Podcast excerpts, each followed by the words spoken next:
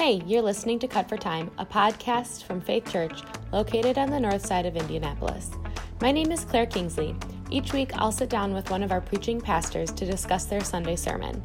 Cut for Time is a look behind the scenes of sermon preparation, and they'll share with us a few things that we didn't hear from the sermon on Sunday. Thanks for listening. Hey, Joey. It's Cut for Time, holiday week, and uh, we're sneaking this in just in Mhm. time. Mm-hmm. Uh, yeah, holiday week. I think um, I was just gonna say. I think this is the only work I'm doing this week, except it's definitely not because we we got lots of meetings and you know preaching on Sunday and all that stuff. So Yeah, no, Um, you have a normal work week. I have a normal week. I have a normal week just with Thursday off. Yeah, I Yeah. don't, and so we'll see what time this gets published. Yeah. Um, Yeah, because you guys are you're going to visit family, right? Leaving on Wednesday. Okay. leaving on Wednesday, and so I'm sure this will be published somewhere between here and central Wisconsin from think- the car. I think the church needs to buy you guys one of those mobile cellular hotspots that you could just put in the car so that that way we could require you to always work from anywhere. See, that is very healthy. That's the dream, isn't it? That's all I desire. I just want to work all the time. All the time from anywhere, no breaks ever. Yeah, Yeah. yeah. Um, okay, Dream, well, dream big, Claire. Dream big. I'm fighting that. Um, all right, so Joey, give us a rundown from your sermon on Sunday. Yeah, sure.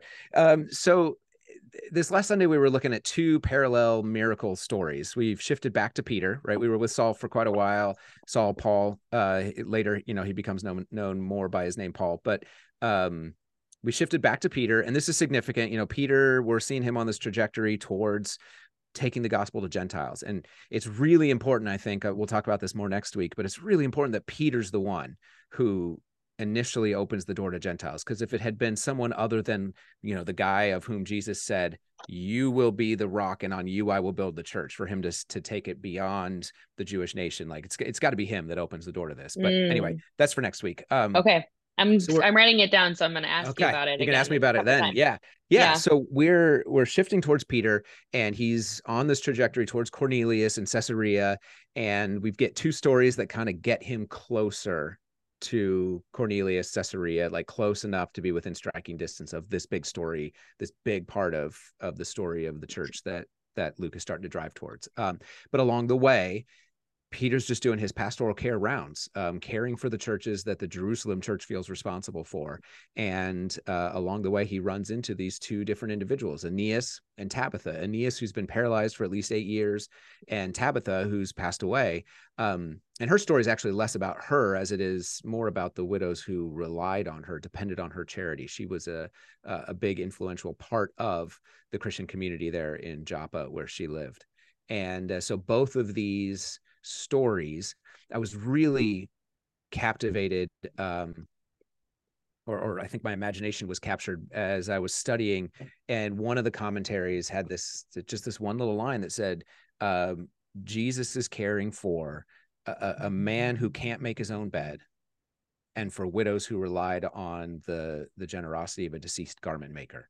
And it's like, oh, that's what these stories are about. These are about Jesus seeing the people that we would otherwise think of as insignificant. Mhm. and um, because of that it's like the, these aren't filler stories. They're not just examples of further miracles or something like that. They do serve a purpose in the bigger story of moving peter closer to caesarea. But every big story is made up of a thousand little stories thousand small stories. And getting to see just two of them i think reminds us that yeah jesus maybe there may be world changing events happening but in the midst of it he's still pouring out his resurrection power on i think the line was something like average individuals in obscure places um, and that's a Mhm. pretty big comfort i think for Mhm. average individuals like us in flyover country Mhm. Yeah. Um, all right. So, Joey, is there anything that you needed to cut for time from the sermon? you know there's no uh, one big thought or uh, things like that that I, I cut out but kind of a lot of little stuff um, you know, for instance, one thing that I didn't really dig into is the healing of Aeneas and, and then the resurrection of Tabitha. Um, Luke kind of tells the stories the same way he tells uh, stories of Jesus doing similar things in uh, his gospel in Luke chapter five and Luke chapter seven.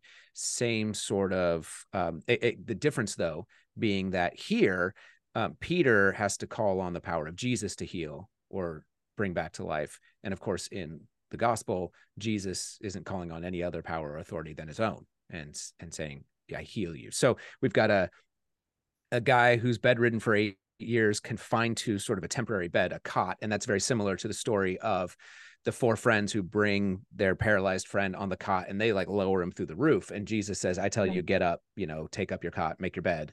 Um, and then you've got the uh, raising the widow's son. That's the one um, in uh, Luke 7.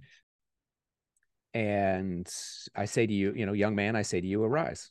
Um, and it's like, it's just, it's kind of the same, same language. Now, one thing that some uh, commentaries point out that I didn't really emphasize is uh, Mark includes a story that Luke does not of Jesus uh, resurrecting a, a, little girl who's died. And in Aramaic, Mark tells us in Aramaic, Jesus says to her, Talitha kum or kumi, which means little girl, um, it's time to get up, something mm. like that, arise, like little girl, arise.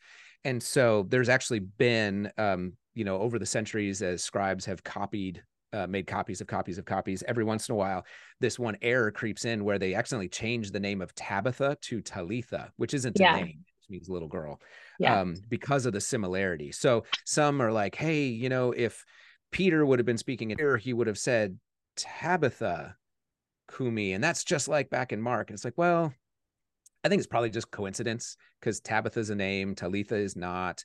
Um, anytime you're looking at something, you're like, well, you know what he really would have said would have been in this language and therefore we know and making connections that really aren't there in the text at all that's kind yeah, of stretching. yeah yeah. Um so it's it's an interesting coincidence but i don't really think it's much more beyond that. I, I, luke was certainly aware of what mark had written um, but i think if luke wanted us to catch that then he would have included that story in in his gospel as well in that same kind uh, of language to get yes. us to see it. So yeah. uh, there's that okay. one other little note um, only once in Acts does Luke use the feminine form of the word disciple.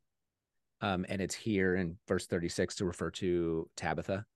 Okay. Um, so for whatever that's worth, there you go. Little nugget. Well, I was just gonna say, what's that worth, Joey? Do you yeah, know? it's just one little nugget. Um, everywhere. Uh, I, I mean, I think because he's referring to one woman, and he refers to her as a disciple, and so he uses the feminine form of the word disciple. Yeah does that give like any addition like other people would notice that um that's not something that we would know if we were just reading mm-hmm. it but people reading this in its original form would pick up on that like does mm-hmm. that give more credibility to women in the church at all uh, that and Luke, uh, Luke does this really interesting thing with the way he tells stories. He almost always tells stories in doublets, and he almost always includes a male and a female. And often he will present the male and then present the female and tell a fuller story and give her more standing and credibility um, within the church or in the gospel story. Sure. So he he tends to to do that, tell a male female story and kind of expand um, the the woman's side. So Aeneas is fairly insignificant to use kind of a you know poor way of describing it since that's the whole sermon was about how he's not insignificant at all. Yeah. Uh, but tabitha is is presented much more thoroughly. It's it's a more thoroughly told story and she is of of much greater standing in the community or at least is presented that way than aeneas is. So okay. yeah we get one of these pictures of a female disciple who is a leader in her local church provides uh, probably provides the space where the church is meeting and is full of um, good works and acts of charity and is making uh, a huge difference uh, among the poor uh, as part of in her congregation gotcha. the congregation she's part of. Yeah. Well, I like the nugget that you just said of like how Luke includes stories of like these couplets or triplets of like pairings of mm-hmm. different people. And now that's something that I want to be able to look for when I read like the gospel or his gospel or this yeah, one. for so sure. That's good to know. Yeah.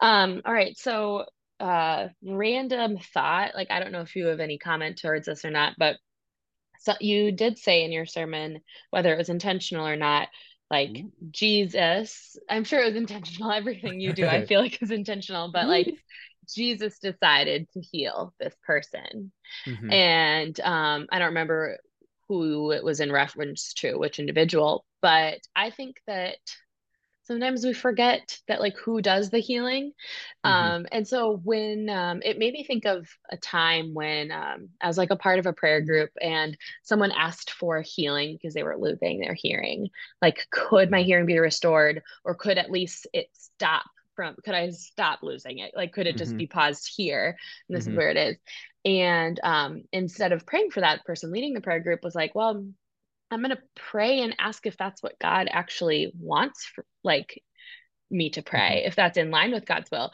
And I don't think we often think about like is the healing in line with God's will? It's hard to imagine it not being in line with a good God's will. Like wrestling with like why wouldn't God want that? You know, um, you mentioned a mm-hmm. little bit about why God would want Tabitha healed for the mm-hmm. benefit of these widows.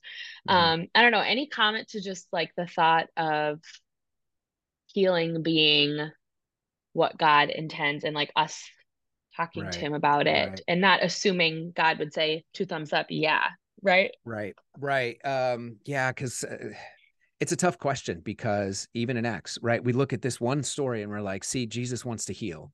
Yeah. And then uh, a couple chapters later, like some of the apostles are going to get killed it's like, well, why no resurrection there? Like, why not? I mean, how consequential would that have been if you know James is killed and then Jesus is like undo and James is back like you see you tried but look I'm right yeah. um or why does Paul have a thorn in the flesh that never goes away right it's it is absolutely true that God desires our flourishing, our healing, our wholeness. That doesn't immediately follow then that it's absolutely true that he wants it for us right now. He has already promised and made the way for us to experience complete healing and wholeness in the kingdom to come. And sometimes when it's his will, that healing and wholeness in the kingdom to come, sort of, we get to borrow it early mm, mm. and experience some bit of it early. Um, it's always temporary. Everyone who because ultimately we know Tabitha again. did die. yeah, she yeah. died again, right? Yep. Yeah. And eventually Aeneas, you know, was confined to a coffin. Um yeah. It's always temporary. And so it, I think it's more important for us to rest in the assurance of what is to come while ask you know we, it's it's certainly not wrong to ask can i get a foretaste of that now? Can i get a glimpse of it now? But more than even the healing right now i think what god desires is that we we faithfully we live faithfully anticipating the wholeness that is to come. Yeah. and that may mean learning how to let go of things like my hearing. Um like i am the thing that like i'm deathly afraid of don't speak it out loud my sight i know oh, right don't don't call it into don't existence like I know. Can you, Matt? Can, I cannot fathom what it would be like to not be able to read. I know. Um, oh yeah. Oh, yeah. it just kills me.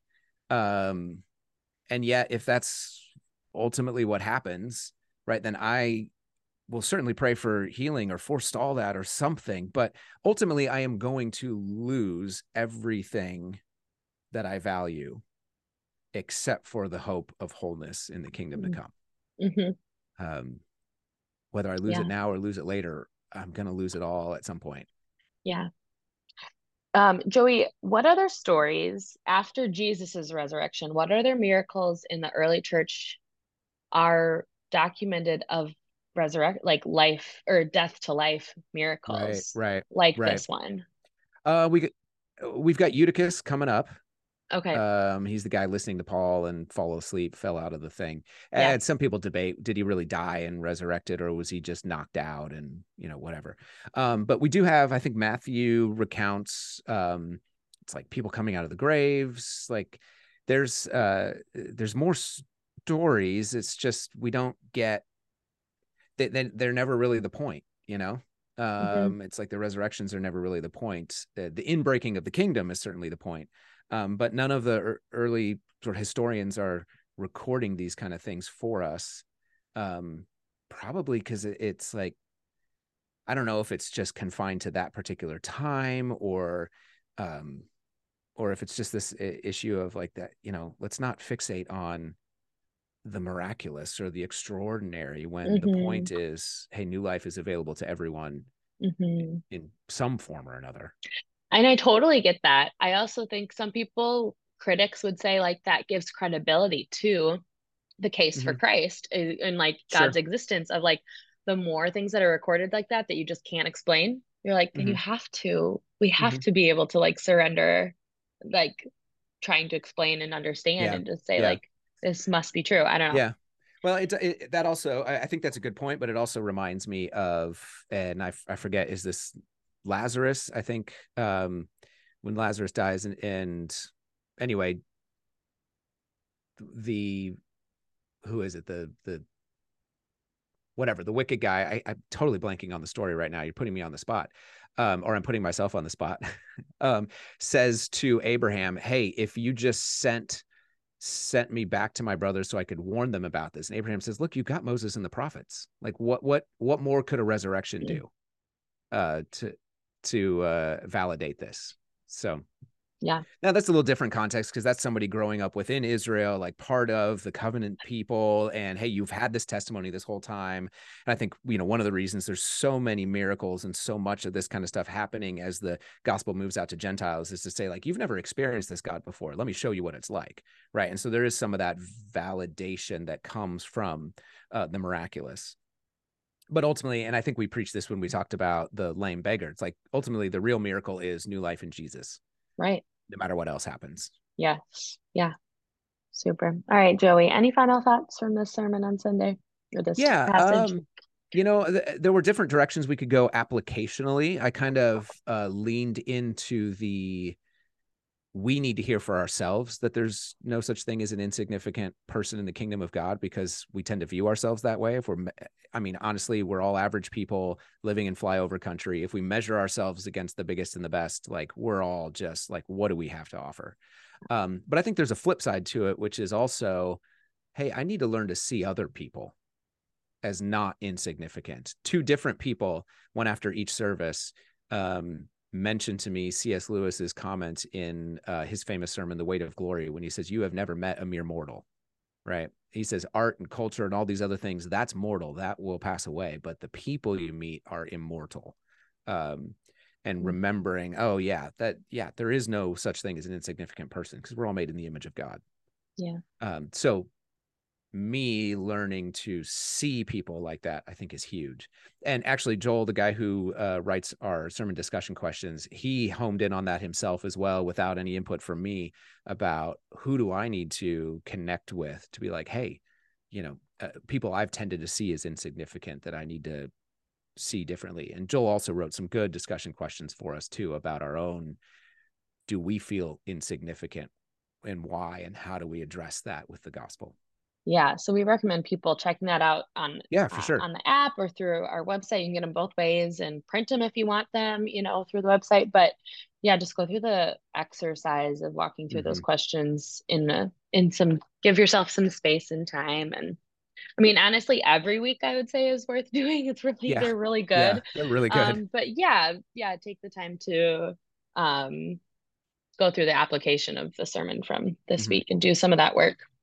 Yeah, for sure. I mean, it's one thing to, you know, hear what's being said, but there's a podcast I listen to that they end every single episode, and he's like a thousand episodes in, and they're all like interviews with different people, and he ends every episode with, "Remember to not only listen to the podcast, but to put what you heard into practice." Mm-hmm. And it's like that's a good reminder. Yeah, you gotta. It, it takes intentionality to think through. Okay, I heard this thing. Now, what am I going to do with it? It's the harder part of the two, Yeah, for sure. honestly. For yeah, sure. one just requires you to show up and give a little bit of your time and attention. The other Mhm. one is like heart work, honestly. Hard hard work sometimes. hard hard and yet it's hard for the guy preaching it too Mm, like it's really easy to write a sermon preach a sermon and then be like okay fine i'm over with that one and move to the next one instead of going like wait what am i supposed to do with this so yeah this one kind of Yeah. challenged me because it's real easy to look at a room full of people and kind of categorize and who's worth my time and who's not and it's like oh i'm not you know it feels so i shouldn't admit that out loud but it's just we all do it mhm, mhm. so Yeah, thanks for being open about that. mhm. yeah your turn who do you judge Come on. You know, I think that sometimes uh even just having my own children, I think that I struggle with seeing children as less significant, mm. um, which is dumb because like I have loved my own children, but like how many times where I'm like, oh, an adult's time might be more important than a kid's time, like, mm-hmm. um, sure. or uh, sure. when do I act inconvenienced? Like, for example, when we're all together as adults, like in our family, and if I'm enjoying a conversation with my sister and my kid needs something or wants to show me something or whatever, and I'm like, hang on, and then I I might still give them some attention, but I uh, am annoyed by it, or I feel like, come on, um, mm-hmm. um, no, they're they aren't any less w- like worthy of receiving our best um, just because they're kids, mm-hmm. you know. Uh, so maybe that's my challenge for myself is just seeing kids with just as much yeah. value. Well, it's not just you. Uh, um, it's me as well, and also it's a good reminder. Like we've got uh, this thing this Sunday after Thanksgiving, we've got Family Worship Sunday, and so many of us are going to be in there feeling guilty that our kids are making noise and taking away from the adult experience yeah. of the worship service. When it's like, I, I remember, I think this is apocryphal. Who knows? Uh, D.L. Moody was once asked, like, how many people came to Jesus in this one particular talk, and he said, you know, 42 and a half and they're like, "Oh, 42 adults and one child." He's like, "No, no, no, no, one adult and 42 children." you know, because he's like, because the kids still have their whole lives to live. Uh, yeah. The adults, they're halfway through it. Hmm, that's Something interesting. those lines. Yeah, yeah, no, that's a good perspective. I think, yeah, just reminding, hey, this Sunday is a good way to practice uh, giving parents grace, kids mm-hmm. grace, and not, uh, but being like fully involving them in our yeah. worship. Um, God is just as pleased to have a little child worship come and worship him. So absolutely. Yeah. It'll, it'll be fun for me. You know, it'll be a challenge to figure out how to take 33 verses and tell the story in a way that that kids also connect with what God's doing in the world. Maybe if you like brought puppets up there. I could juggle. Or puppets. Or puppets. or like some ventriloquism maybe maybe I could bring that Sparky puppet I used to run when I was in high school and helping in Awana, and I was the voice of Sparky, the puppet guy for Sparky. You've been training for this your whole life, and you didn't my know Joey. whole life. I've been talking with my hands. well, I'm sure you'll figure it out no matter what you do. I'm sad I'll miss it, but maybe I'll live stream it just to make sure it was as good as promised. Uh, I don't know. Yeah. Ooh, well, let's let's see what happens. All right. Thanks, Joey, for your time.